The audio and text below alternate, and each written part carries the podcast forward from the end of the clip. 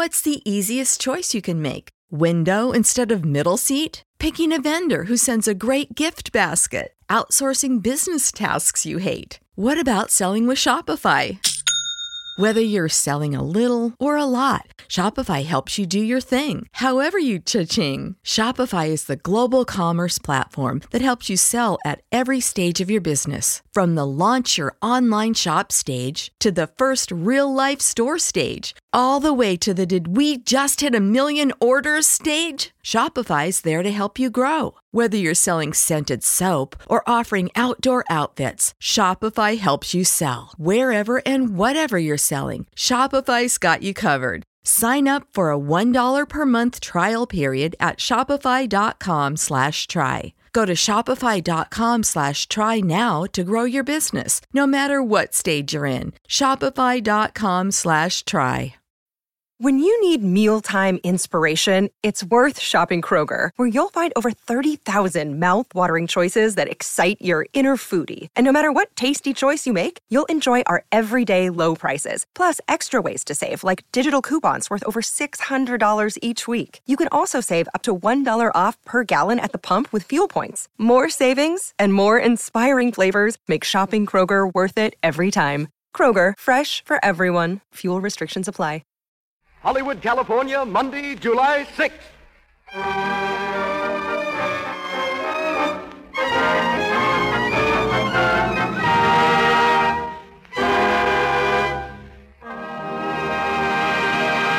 The Lux Radio Theater presents Lionel Barrymore in the voice of Bugle Ann with Porter Hall and Anne Shirley.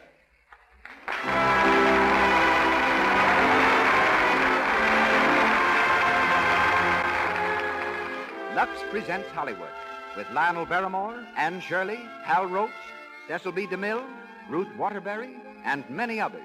Brought to you by the makers of Lux Toilet Soap, the beauty care used by nine out of ten screen stars and by so many attractive women everywhere. We also salute a distinguished audience. With us tonight, I see Aileen Pringle, Paula Stone, and Cary Grant. Welcome to the Lux Radio Theater.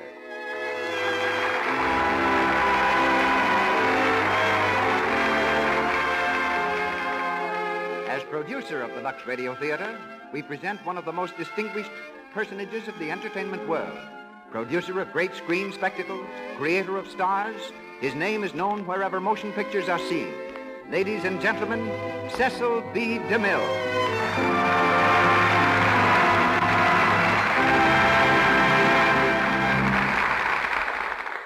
Greetings from Hollywood, ladies and gentlemen. The history of the American theater should be read by gaslight, because it was by gaslight that its most colorful chapters were written. A popular song of the day was Two Little Girls in Blue. Horse cars were running on Broadway. Sherry's was the place to eat after the theater. Hansom cabs scurried through Central Park. The fashionable figure was the hourglass silhouette. And Maurice Barrymore, the most popular matinee idol of his day, was making the gay 90s gayer. Among his contributions to the general uproar were three children Lionel, Ethel, and John. All three turned out to be handsome and extremely versatile artists. But it seems that in everything I've done, Lionel has preceded me. We were the thoroughly unknown sons of famous parents. But when I went on the stage, Lionel was already there. When I started making pictures in 1913, he had been in the movies four years. When the screen switched from talkies, he directed the first all-color talking and singing film, The Rogue Song, starring Lawrence Tibbett. And when I came on the air, he was already so well identified with radio that people were calling him Mike. But at last I have Lionel exactly where I want him, in a DeMille production. The production is The Voice of Bugle Ann by MacKinlay Kantor. And here is our star, Lionel Barrymore.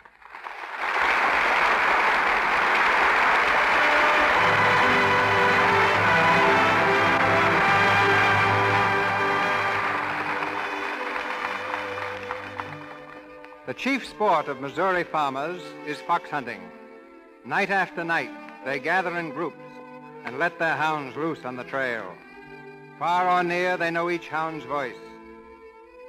They know when the scent is hot and when the fox has doubled on its trail. They sit by friendly fires before and after the chase. There's such a fire burning now.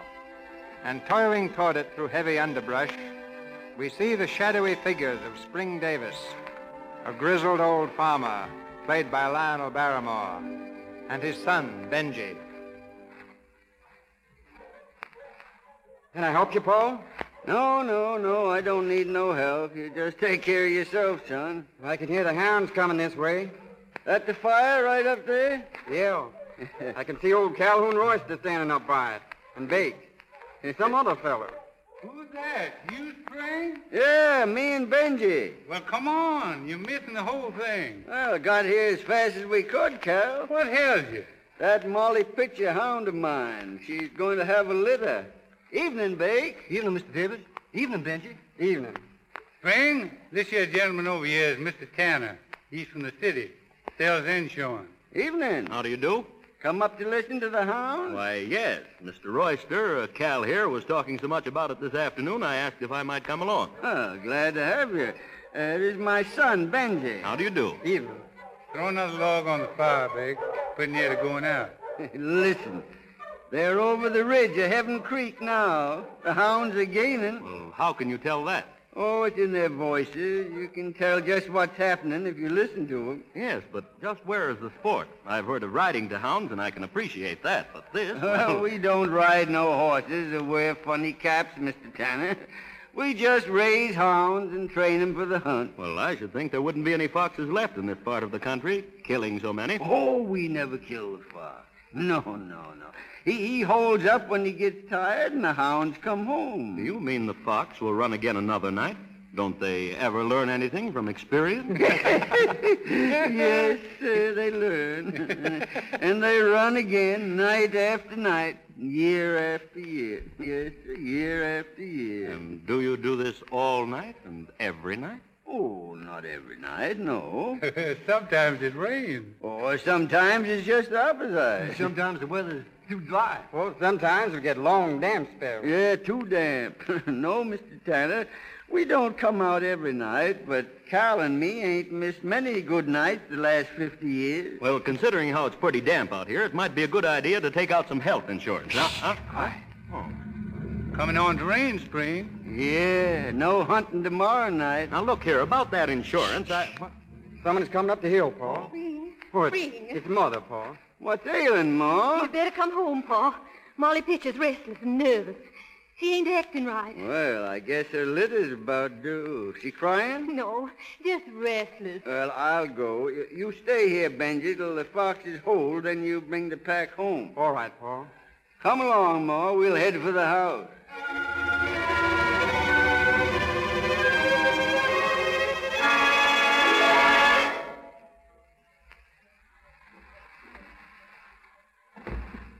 Well, Paul. I guess it ain't no use. if she stayed. Yeah. Molly was, uh, well, she was always a timid little thing, and the lightning and thunder and being a mother was just too much. I guess so, Spring. Too bad. Yeah, too bad. How's the litter? Well, here they are, five of them. Let me see. Cute, ain't they? yeah.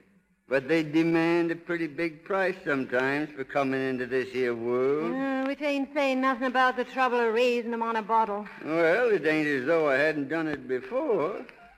Look at that mare. She's a mouse run, Spring. No strength at all. Best let her die, I'm thinking. Oh, no, no, Ma, I wouldn't do that. After all, Molly sort of give her life for this one, last of the litter. Not much to look at. No, she ain't. But but that white blaze on her forehead there, that's kind of pretty, don't you think? Hmm. You see the way it comes around her ear there? Mm-hmm. all right, all right. Now you'll be getting something to eat in a minute or two. you know, Ma, I, I kind of took to this one. I think I'll name her Anne, after a great, great grandmother, Lady Anne. Oh, mm. that was a beautiful voice, Ma. You remember Lady Anne? well, maybe this one will have a beautiful voice, too.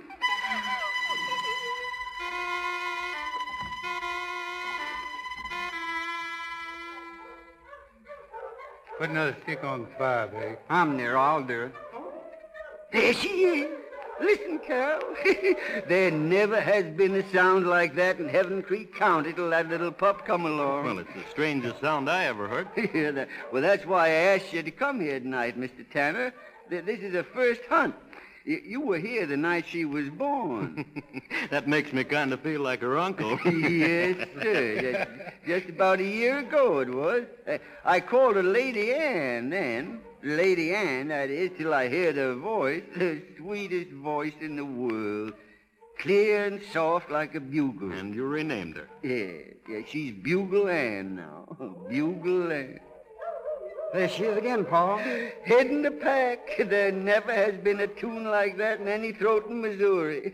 And there won't be any more like her when she's gone. Granny, you're just plumb foolish over that animal. Well, why wouldn't it be? Uh, waited a long time to have a hound like that. Yes, sir. Well, I should think it'd be worth it. You, well, you see, sir, i- i- it's a matter of breeding good hounds and understanding them and kind of, well, being fond of them. Yeah, they're. Yeah. Swinging up past old Camden place. Yeah, I heard someone's moved into the old house. I ain't here. No, I have, and I've been meaning to speak about it. Yeah, Bake? It's some of the Camdens that's moving in up there. They're coming back home. The Camdens was great hound people in their day. That's 20, 30 years ago. Yeah, but this is the son-in-law of the old Camdens, and his name's Terry.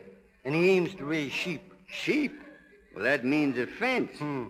Sarah Lance's pa was at the lumber yard, and this fella Terry was there. He was ordering posts and wire.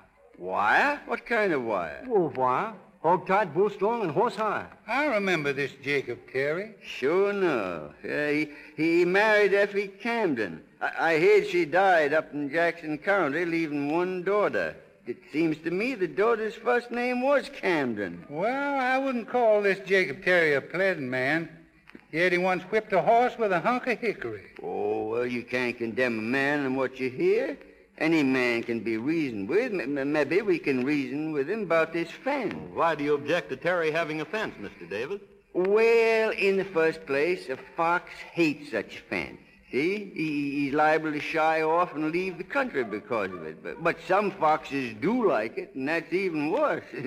because a hound runs about 15 miles an hour, and he, he hits a wove wire fence in the dark. Now, the fox is little. He, he- he's got through without choking to death, but the hound, he's likely to get hurt. Well, you can't get good hunting in countries where they put fences across the fox range. No, I I reckon we better make a visit on this here Jake Terry tomorrow. Nobody's ever put up such a fence in these parts. There's Bugle Ann again. They've holed. I guess we better call her back, Paul. Yeah, yeah, hand me my horn, Benji. A bugle? Will she come for that? Yes, sir. And there's nobody in the world got leave to call Bugle Ann except me.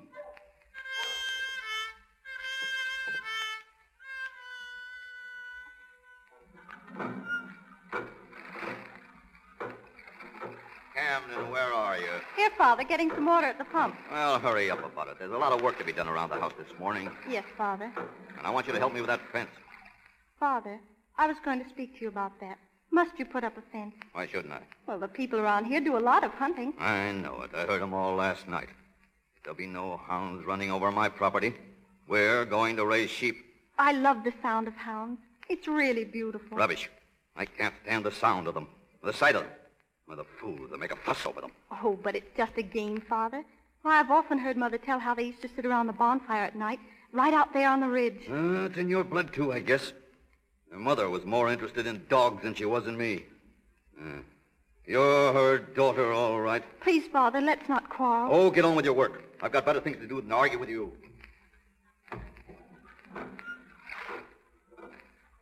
Good morning. You're Miss Camden, I reckon. Yes. Well, I'm Springfield Davis. This, this is my son, Benji, and this is Cal and Bake Royster. How do you do? man. We are neighbors, Miss Camden. We'd like a word with your father. Well, what is it about? Well, it, it's just that we wanted to discuss a little matter with him. Oh, Uh, who are all these people, Camden? they want to speak to you, Father. What do you want? Uh, Mr. Terry, we heard you was going to put up a wove wire fence around your land. Well, Well, uh, a hound can't get through that kind of a fence, Mr. Terry. It's sure to get hurt. If they get hurt, it'll be their own fault. I'm going to build a fence, hog tight, boot strong, and horse high to keep hounds out. Father, please. Be quiet. Now, nobody has ever put up such a fence in these parts. Well, mine will be the first then. And if any hounds do happen to get through, I'll shoot 'em down. Well, now, I reckon nobody who was married to a Camden had heard a hound. I'll do what I like. It's my property. Father, don't. I told you to keep quiet. Now, you pick up that bucket and take it into the house. Yes, Father. Well, let me help you, Miss Camden. You don't need your help. But I was... You put down that bucket. I'm only trying to help. You heard what I said, Joe. Don't say it. Put it down, Benji. We're going now. Yeah. The sooner you get out, the better. And there's something else you better understand before you clear off. A hound ain't the only thing that's going to get hurt if it comes sneaking around my property. There ain't nobody going to get hurt, Mr. Terry. Unless you say so.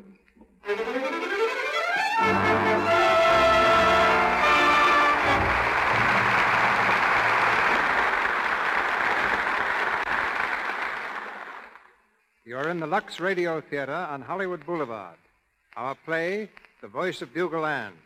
Our star, Lionel Barrymore. We shall resume the play in just a moment.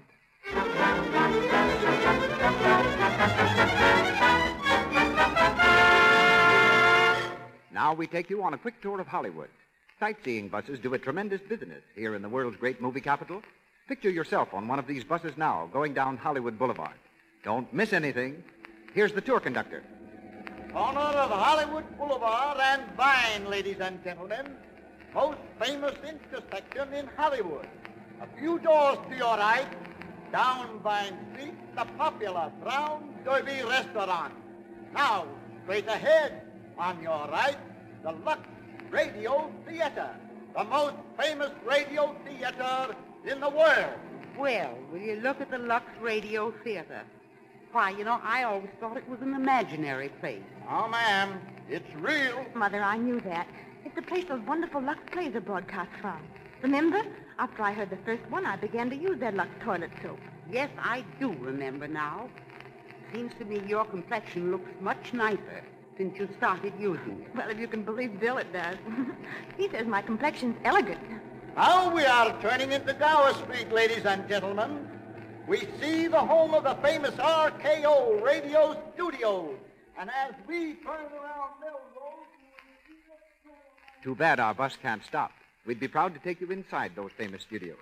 Or we could show you Lux toilet soap in every dressing room. Kept there because RKO radio girls and famous RKO radio stars like Irene Dunne and Ginger Rogers prefer this gentle soap. Just like you, they want to keep their skin lovely, free from dullness, tiny blemishes, and enlarging pores that mean cosmetic skin. Lux toilet soap guards against this danger because its active lather removes dust and dirt, stale rouge and powder thoroughly. We know you'll like the way Lux toilet soap keeps your skin. Try it.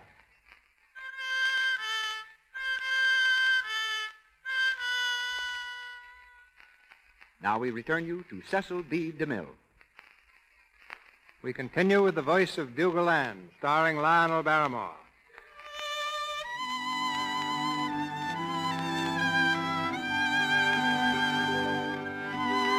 Several weeks later. Benji and Camden have been seeing each other almost every night. They stand together now by the rail of a rustic bridge, gazing into the stream below.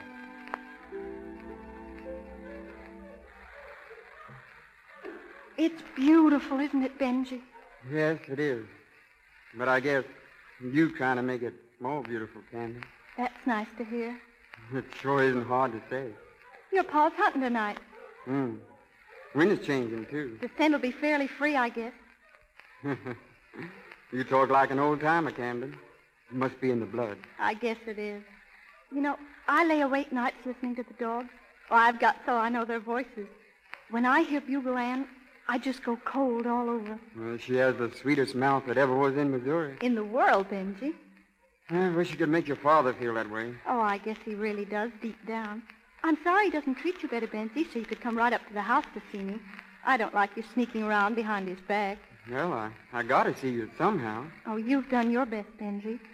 Oh, you know, it isn't that Father's mean, really. He's just unhappy. Well, I'm, I'm sorry you are, Camden. Not when I'm with you. Camden, honey, what are we going to do? I don't know, Benji. It's, it's awful this way. It's all so, so hopeless. I know. Listen. They're heading over toward your place. I hope they have sense enough to keep away from that wire fence. Oh, Benji, if they ever ran into it. I, I think I better go find Paul. If Land ever gets hurt, he, well, he won't be responsible for anything. Benji, I'm worried. Well, I'll be all right. Come on. You can drive me back to the car in your place. I'll walk on from there. Benji, you won't let there be any trouble, will you? Not if I can help it, honey. I don't want anything else to, to come between us. Oh, Benji, darling.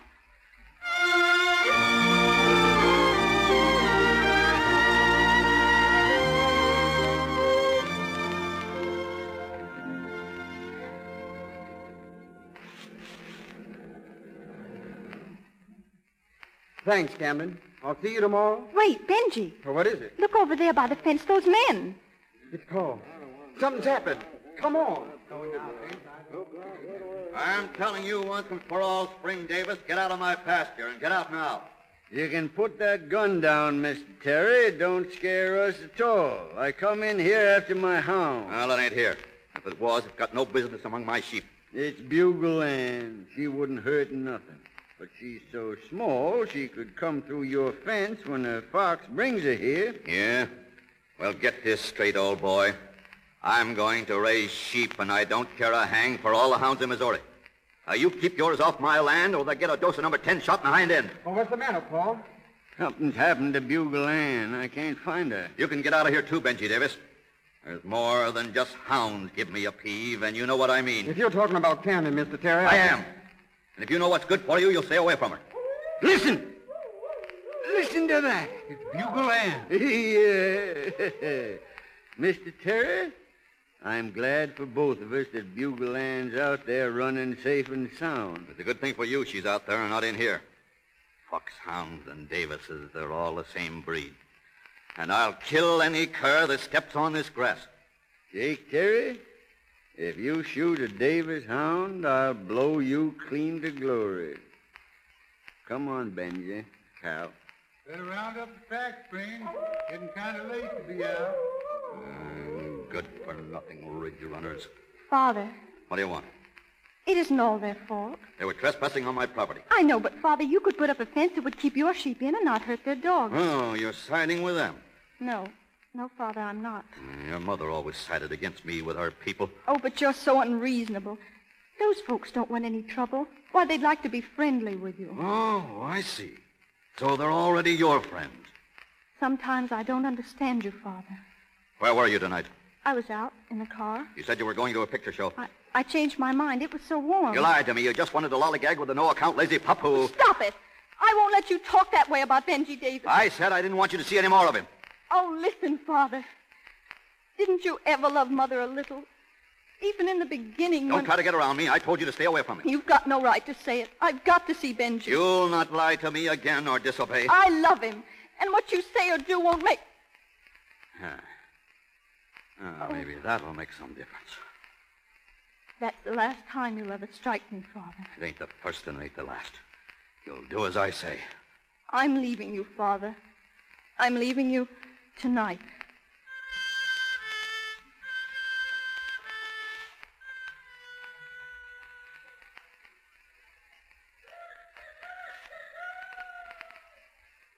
Where are you going, Paul? To call on Jake Terry. For that gun. Ain't gonna take a gun, Spring. Bugle Ann can't be dead. You hear to yourself up by Terry's pasture. That was earlier, Ma. I called her all last night, but she didn't come to me. You think, you think Terry shot her? I ain't sure, Ma, but me and Cal and Benji is going up that way this morning to look for her, and if she's there... Oh, Spring, I wish you wouldn't. Oh, you just leave this to me. I know what I'm doing.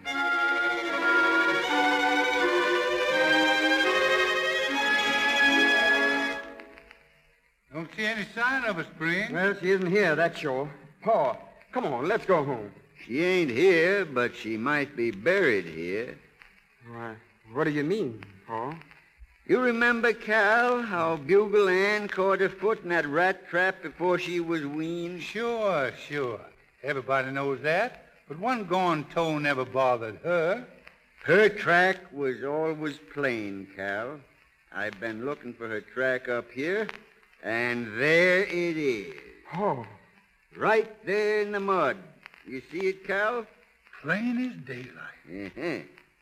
I reckon it'd stand in court just like fingerprints and such. She passed here on her way home, and Jake Terry shot her. Wait, wait, Paul. Get out of my way, son. Come back here, Paul. I want to see Jake Terry. Wait, oh, you, you don't know what you're doing. Let me go. He killed Bugle Ann. But, but you can't act hasty, Paul. Hasty? If I'm looking for rats in my granary, I don't sit down and wait for 'em. Give me that gun, Spring. Let go. You never bred Bugle Ann, did you? He was mine. There's Terry on the porch. He's got a gun, too, Spring. I told you to stay off my place, Spring Davis. What did you do with it, Terry? What did you do with Bugle Ann? Get out of here, you old devil. You better answer me. I never killed your dirty hound, but I'll put some slugs into you if you don't get out of here. Look out, Paul. Oh, you hit it. I reckon I did.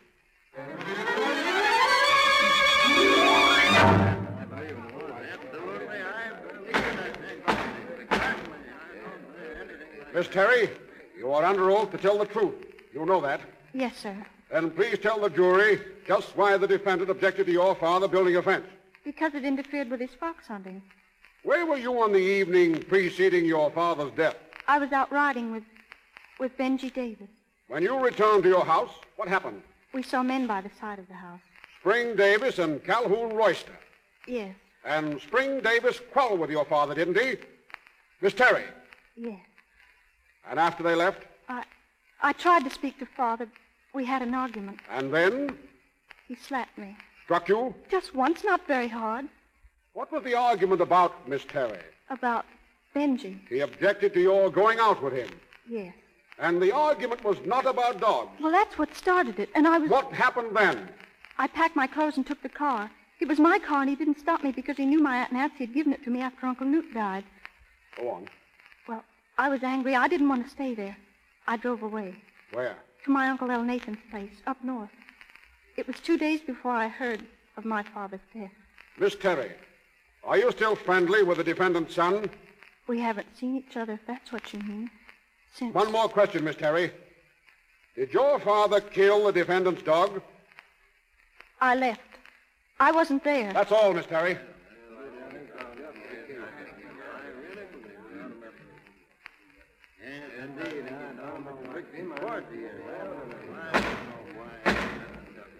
Now, Mr. Davis, tell me this.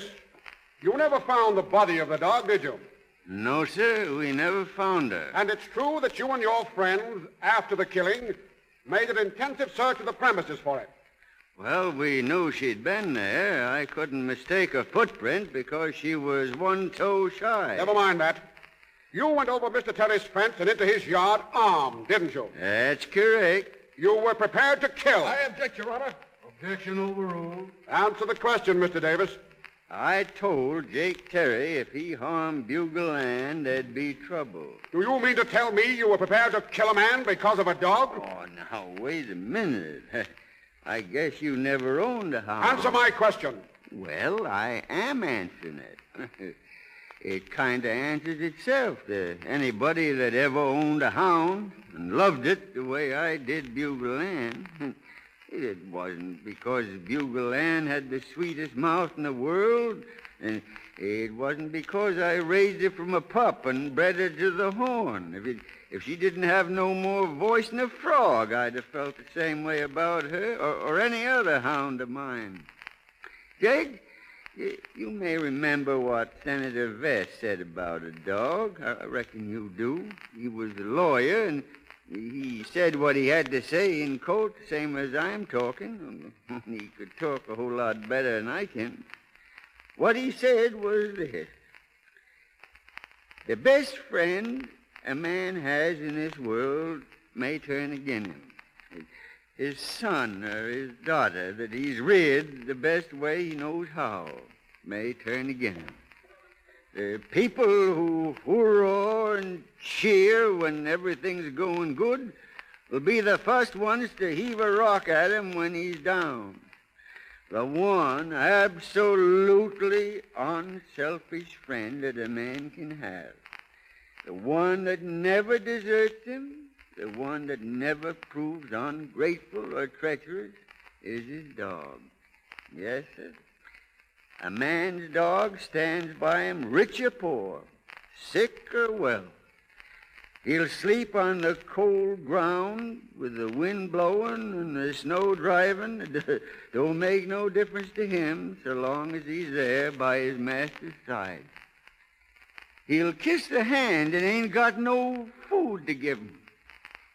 He'll guard the sleep of a pauper as if he was a king. And when all other friends desert, he sticks.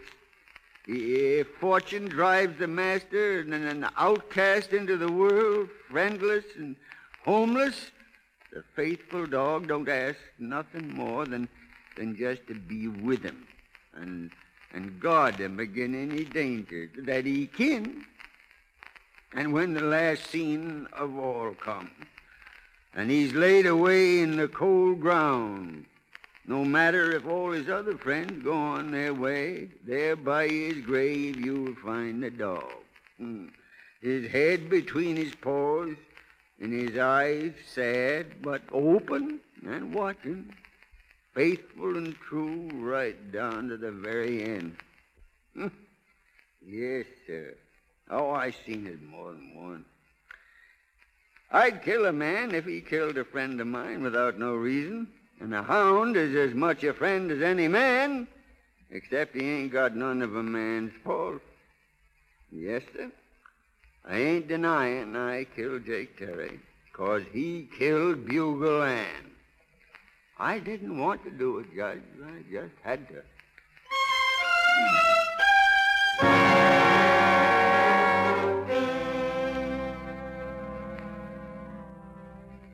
The jury considered its verdict? We have.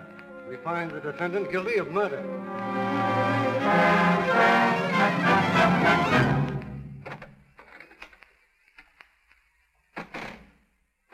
Sit down, Cal. Sit down.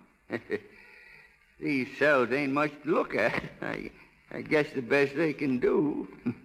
Here they're going to give me my sentence this morning. That's why I come, Spring. Yeah. Well, now there's no use grieving about it, Cal.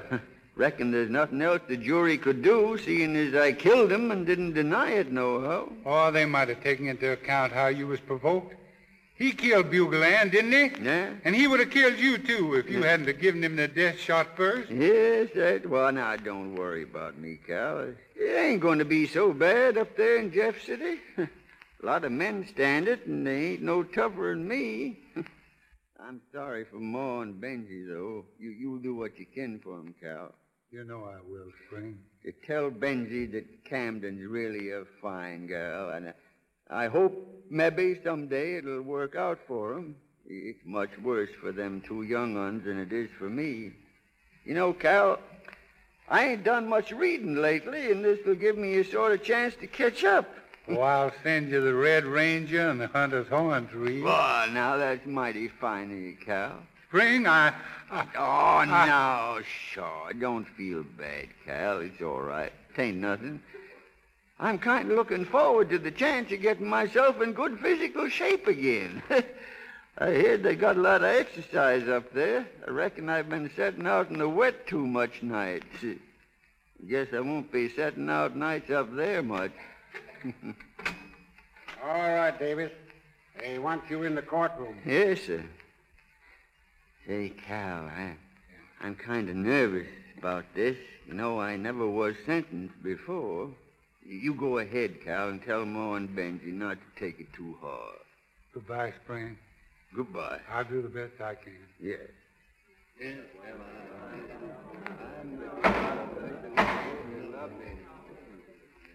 Spring Davis, Yes, sir.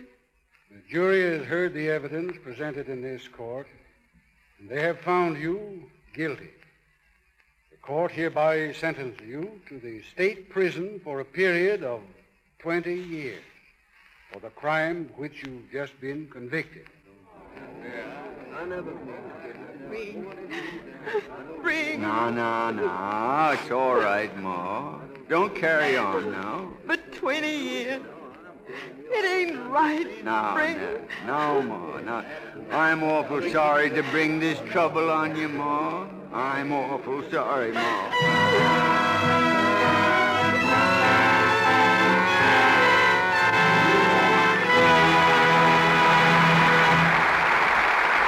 We pause for station identification. This is the Columbia Broadcasting System.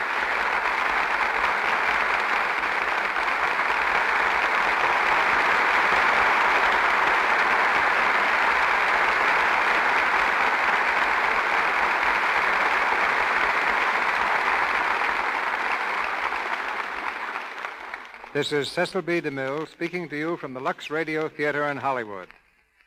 Lionel Barrymore and Anne Shirley return shortly for the third act of The Voice of Bugle Ann. Line for line, more news is printed about Hollywood than any other community in the world. Affairs of state are taken off the front page to make way for Shirley Temple's newest tooth or Greta Garbo's search for solitude. And magazines make public the private lives of our stars. Millions of people see Hollywood through the eyes of a certain editor who has left her editorial uneasy chair to come to the Lux Radio Theater tonight. The editor of Photoplay magazine, Miss Ruth Waterbury.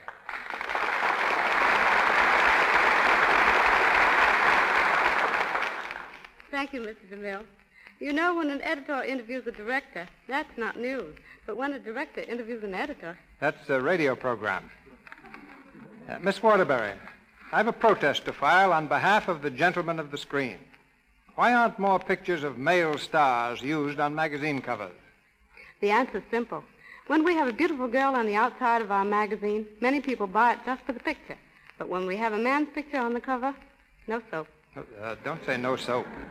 This is the Lux Radio Theater. What I mean is, we have to have women's pictures because the majority of our readers are women. Then, then why not men's pictures? Aren't most women uh, Gable Gapers and Coleman Cravers? We've had men on covers and eaten magazines for months thereafter. Women, by all newsstand records, are primarily interested in women.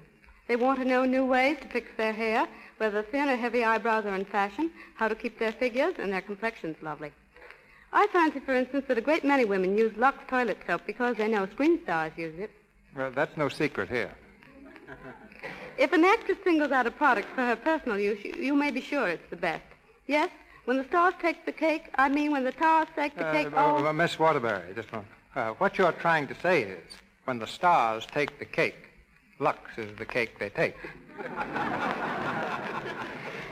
In any event, Hollywood is teaching women the tremendous importance of personal appearance, and it's teaching the world that glamour is not a quality you're necessarily born with. In other words, you, Mr. DeMille, the great glamour creator, know that glamour is just learning how to emphasize one's own personality. This, I believe, is why Hollywood today is dominating the news of the world. It is every woman's inspiration. It is teaching every woman how to emphasize her own best points. Thank you, and good night. Good night, editor.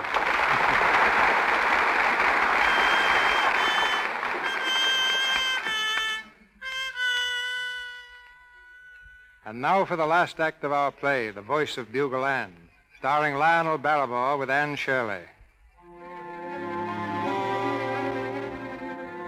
Almost a year has gone by since Spring Davis was condemned to prison. It's late evening, and in the kitchen of the old farmhouse, Benji and Mrs. Davis are sitting tensely in their chairs. They seem to be waiting for something, half expectant, half frightened. Mrs. Davis breaks a long silence. Benji, Yes? are you going out searching again tonight? We searched and searched. Almost every night for two weeks. She's never answered the phone. I heard her and you heard her. Bake heard her, so'd his paw. 'Twan't no mistake. Bugle Ann was bugling that night. She couldn't have been more. Bugle Ann dead. Terry killed her almost a year ago. I never said she wasn't dead, Benji. But we heard her just the same. Oh, it's it's unnatural to believe in ghosts. She was leading a pack. I'd have knowed her voice, Benji. And if she'd been alive, she'd have come when you called her. I guess the pack that she's been leading could could go through a hog-tight fence like so much dishwater. Because there ain't no fences where they've been. No more. I guess the great hounds have got a place of their own to go to after they run the last race here. Benji, I've been meaning to ask you. Didn't Camden ever write you nor nothing since, since the trial? Huh? Oh, no, she never did, Ma. I ain't ever heard a word. Know where she is, don't you? Up with Uncle. No, I know, but oh, what's the use? There can't ever be nothing between Camden and me. Not now. If she loves you, Ben. How can she? My father killed her father. There's a murder between us. Benji. Oh. Oh, I'm not saying Paul wasn't right. I'll do the same thing in his place. But that doesn't change things. Nothing can change things. Benji. Shh. There it is again. She's back, Benji. She's come back. Don't say that, Ma. Ma, it isn't possible. Possible or not, Benji. That's the voice of Bugle Ann.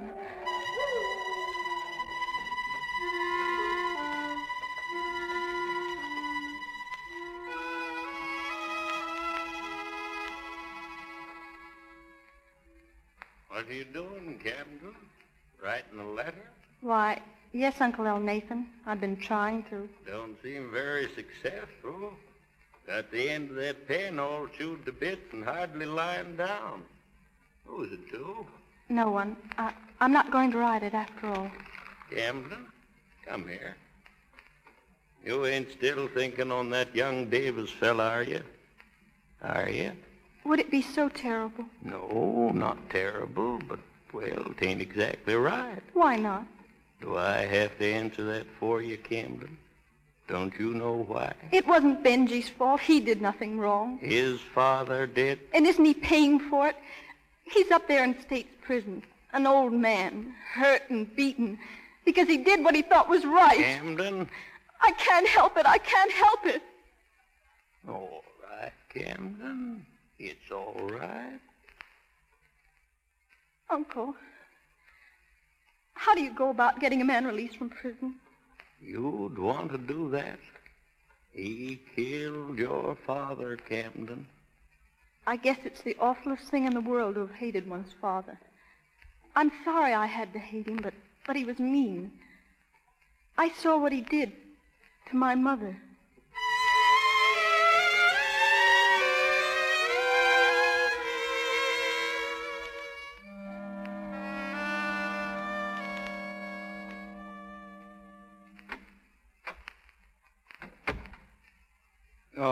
Uh, come in, Davis. Thank you, sir. Thank you. They tell me you want to see me, Warden. Yes, I suppose you're wondering what it's all about. Well, about the only thing I could figure was maybe I wasn't doing so well as a gardener. Maybe you was sending me to some other prison. No, nothing like that. Mr. Davis, you're free. Free? That's right. But the judge said 20 years, and it's only nigh under four. Here's your pardon from the governor. And I, I can go home? That's it. But, but, this has got me kind of stamped. The governor don't know me, and I never had the honor of meeting him. Well, perhaps you've got some influential friends. No, no, no, no, I guess not. At leastwise, not that I can remember being on speaking terms with. Well, it all came pretty much as a surprise to me, too, but you can go home. Home? I reckon that'll be kind of nice. Uh, Ma and Benji been writing, but it ain't like having your kinfolk close around now. Is it, Mr. Hanrahan? All right. I'll telegraph your wife you're coming. Thank you, sir. Thank you. Goodbye and good luck, Mr. Davis. Thank you, Warden. Thank you.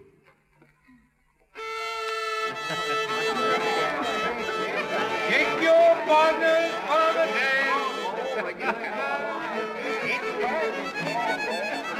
Swing your partner.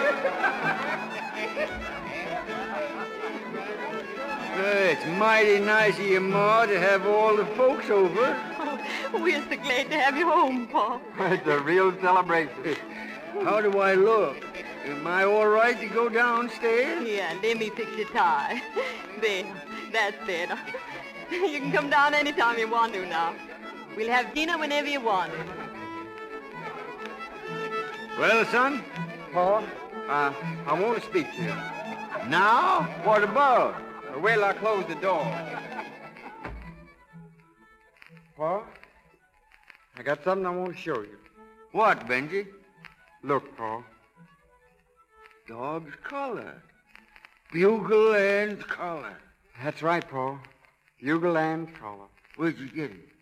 Where is she? Now, now, sit down, Paul. Sit down and be calm. And... You, you, you found Bugle Ann, and you never wrote it to me. Now, now, take it easy, Paul. Where, where was it? Where? Up in Bachelor's Timber. We never found until last September. Bachelor's? No, no, couldn't have been up there. Yes. She was caught right in that old rusty wire windbreak down near the shack. Caught in the wire? Strangled? Yes. How long she been there? You couldn't tell, Paul. If it hadn't been for the collar, I, I wouldn't have known it was her. Maybe a year she was there. Maybe a lot more. Then Jake Terry never done it. Well, maybe, maybe Bugle Ann run up there after he shot her. Or maybe... Oh, stop your foolish talk. Well, that, that ain't the whole story, Paul. There was a time, the first of June, after you went up there, when we heard her bugling in the woods beyond Heaven Creek. She was alive then? Yes. But three nights ago, the night we heard you were coming home, we heard her again, Paul. Three nights ago? We heard Bugle Ann. There was a time when I'd laugh my head off at that, but I've had plenty of time to think these last four years. There was funny things in the Civil War, boy. My father told me about, and there- there's been funny things other times. Now, I, I don't say you heard Bugle the other night, but you did hear something. Mighty often I thought I heard her clear off in Jeff City. Three nights ago you heard it. Yes. Not since. Well, there's been rain. Well, there ain't no rain tonight. Oh. We listen tonight, Benji. You and me and Cal and, and Bake, like we used to. I'll have my horn along, and if I hear her voice... Oh, Paul, listen. If I hear her voice, I'll call her home.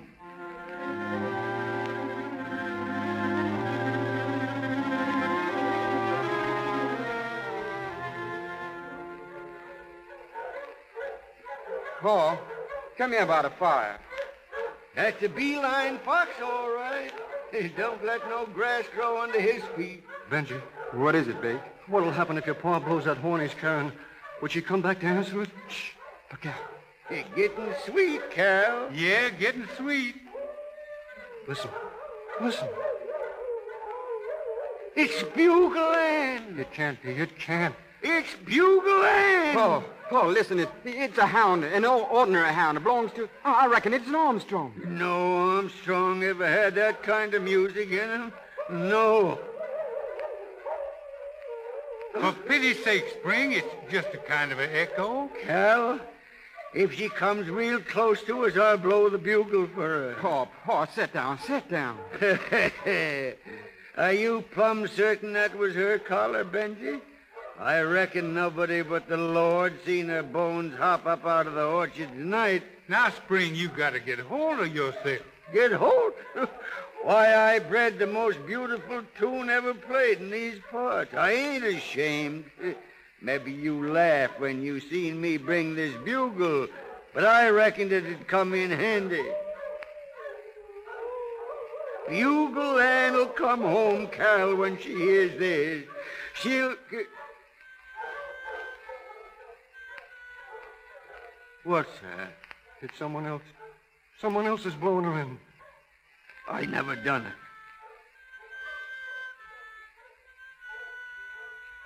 I never gave no one else leave to blow her in. Where'd the call come from? Up on Heaven Ridge, your path. We'll find out where right now. Come on. There it is. Another fire. There's a hound walking back and forth. That's it? That's the hound? Wait. There's a girl there. She's looking right at us. Sees us, too. Oh, it's it's Camden. Camden? Come on. Camden. Good evening, Benji. Why, what are you doing here? Was it you blew them notes? Yes, I did. Twice. That hound. What hound is that? I raised her. But it's got her voice. It's got Bugle Ann's voice. Yes, I know. I used to hear her. I tell you, the Lord never made no two hound voices alike. Same kind of mouth and all, he never did. What is it all about, Camden? This hound. She was hers, Benji. She's Bugle Ann's puppy. There were four more, but only this little one had the real bugle mouth. Bugle Ann? She never had no pup. Mr. Davis, my father never killed Bugle Ann. Ah, we know that. The boys found a skeleton over there by Bachelor's, and they, they heard her voice in the woods. But I still say she never had no puppies. That night, I drove out of the yard just like I told in court. Bugle Ann was coming past the gate. I couldn't see her in time. I couldn't. It was an awful sharp turn, and I ran over her. I got out and picked her up. She wasn't dead, and she didn't seem to blame me. I was afraid there'd be trouble over her being hurt. Well, where, where did this dog get her voice? I took her up to Uncle Elnathan's in Jackson County. After we heard what had happened, I didn't dare tell the truth. It would have been worse for you if the jury knew that Bugle Ann wasn't really dead at all. Go on. Please, Camden. I nursed Bugle Ann back to health. There were five pups, but, oh, this one was like her. What, what happened to Bugle Ann? She waited till they were weaned. Then she left one night. There was a moon. She wasn't strong enough to run, but she did go away. We traced her 15 miles next day, then lost her for good. Likely she was heading for home when she struck a fox and you folks heard her. We never knew she was dead for sure, but we always thought she'd been killed trying to get back home. Benji says he heard her bugling three nights back. That was the dog here. I came out thinking you might be in the timber. You knew they let me out of prison? Why, yes. How'd you know? Well, I just knew that's all. You ain't got prophecy nor second sight? Say, may, maybe you're on speaking terms with the governor. No, I wouldn't call it that. But you had something to do with his pardon? Why, plain as you know. Speak up, child. All my folks weren't Terrys. There was some Camdens. That's right. They might account it for something when considering a pardon. The Camdens mean something in this state. Why, even yet. Some of them in the legislature, and the governor listens to them when they when they want something as much as I wanted you to be free. You did it, didn't you? Oh, I just did what I could. I told them about Mr. Davis. Well, thank you, Miss Camden. Oh, please. hey, this little hound here. Hey, hey she's kind of taken to me, I think. Look at her, sniffing around. Well, I reckon you two youngsters got things to talk over. oh, I have. Camden. Not now. But it, it's going to be all right, isn't it? If you want Benji. Sure he does. He's been mooning around ever since you left, his mother tells me. Well... Wait, Mr. Davis. I brought the dog for you. I'd like you to have her. For me? Well, that's mighty nice of you. I trained it at the horn, just the same as Bugle Ann. Well, what you call her? Little lady. Little lady, huh? Oh! well, you've got quite a mouth, little lady. And spotted just the same as your ma. She's got the same voice. Yeah. And it's going to sound mighty pretty. Coming clear across the hills. Mighty pretty little lady.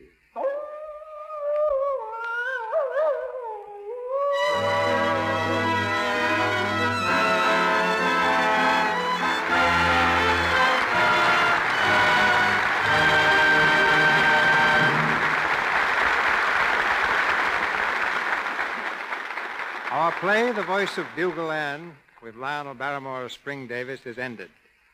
But in a moment, you'll hear him again as Lionel Barrymore. When I came to Hollywood in 1913, the first man who asked me for a job was a cowboy extra. I still have the notebook in which I wrote his name, Hal Roach. Beside it is the salary he asked for, $5 a day. And beside that, my notation, too much. I hired others for $3 a day, and thereby did Hal Roach a favor. He went out and started his own studio, making comedies featuring another unknown extra named Harold Lloyd. In time, he started the Our Gang series, and the motion picture industry now awards him the laurel for producing more comedies than anybody else in Hollywood. Wait a minute, CB. If you're going to mention Laurel, you've got to mention Hardy. Mr. Hal Roach, ladies and gentlemen, who insists that among his laurels is Hardy, and many other great comedians, including Bebe Daniels, whom I stole from him.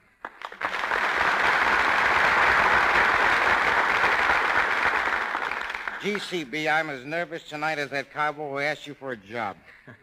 Why nervous? You've graduated from cowboy to polo player. Don't blame that on me. It's my horse's fault. Can I help it if he was ambitious? He was more ambitious than some of the horses that run at your Santa Anita racetrack. You've picked many winners for films. You've developed the most famous group of youngsters in the world, our gang. But your greatest achievement was changing the custard pie from a harmless dessert to a deadly weapon. But you have developed the most famous character in Hollywood. Which one? The Yes Man. Never heard of him. Yes, Mr. DeMille. Uh, where, where do you get your child actors? Well, I went through raising those kids. At first, I couldn't get actors for our gang. People didn't want their children in films, and the slogan in Hollywood was, Mothers, hide your children. Here comes Hal Roach. but now, after 17 years, the situation's reversed, and the slogan in the studio is, Hide Hal Roach. Here come the mothers. Now, you, you created a lot of laughter in those years, and millions of people have relived their childhood seeing those comedies on the screen. You're more than a great showman, Hal. You make people laugh and forget their troubles. I can say the same thing for you, CB. Barnum had the greatest show on earth, but you've got the greatest show on the air. I'll be listening every Monday night. But before leaving, I'd like to answer a question asked by countless of fans. Who is going to play opposite Patsy Kelly since the untimely passing of that great comedian, Thelma Todd? I think her successor is one Thelma would have chosen herself, Lyda Roberti. So long. So long, cowboy. Few people know that besides his achievements on the stage, screen, and radio, the star of tonight's production is an etcher, pianist, and composer of distinct ability. Hollywood's most civilized actor, Lionel Barrymore.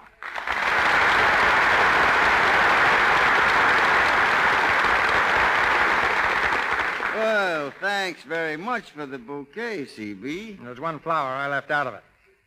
We all know you're a great actor. But few of us know that you invented one of our most important mechanisms, the movable microphone. well, somebody had to do something. You see, ladies and gentlemen, in, in the old talkie days, microphones were stationary. Uh, they were concealed in places like bookstands and floor lamps, and it was pretty embarrassing for a player to walk over to a vase and say, Darling, I love you. So I putted around with a few wires and screws And and, gave us an instrument which follows the player and picks up every word naturally. I hope you remember to patent it. You know, Edison forgot to patent all the rights of the motion picture machine. Mm-hmm. That little oversight cost him many millions. But if it hadn't been for that invention, I wonder where you and I'd be right now. Well, you'd probably be writing and directing plays, and I might be a commercial artist. I remember you once deserted the footlights and turned painter, but the paint didn't stick. Now you're an actor and the son of an actor. I guess so. Blood must be thicker than watercolors. I'm looking forward to seeing your portrayal of Andrew Jackson in our next picture, in your next picture, The Gorgeous Hussy. It's going to be quite a change to see you without whiskers. Well, I've been wearing beards and mustaches so long I'd almost forgotten how I looked myself. It's a real relief to be able to wash my face again. With Lux, I hope. Lux? Why, you can't turn around in Hollywood without running into that soap. In one picture, I- I'm Norma Shearer's father, and she uses it, and then in, I'm some other girl's uncle, and she uses it. And now I come over here, and there's a broadcast about it. Even Anne Shirley, who played in tonight's show, uses it. I certainly do, Mr. Barrymore. My complexion is no better friend than Lux toilet soap. You see? That's all I hear. Luck, luck, luck. And why do you listen? Well, because I like it too. Good night. Good night, Mr. Barrymore and Miss Shirley, and many thanks. Mr. Barrymore appeared through courtesy of Metro Goldwyn Mayer, and Shirley, RKO, Louis Silvers, 20th Century Fox, and Cecil B. DeMille and Porter Hall, Paramount. And here is Mr. DeMille with word of next week's play. Next Monday night, the Lux Radio Theater stars Marion Davies and Joel McCrea in the story of a tempestuous waif, The Brat. It's an exceptional entertainment we've chosen for you, with one of Hollywood's brightest stars in one of Broadway's most brilliant successes. This is the Columbia Broadcasting System.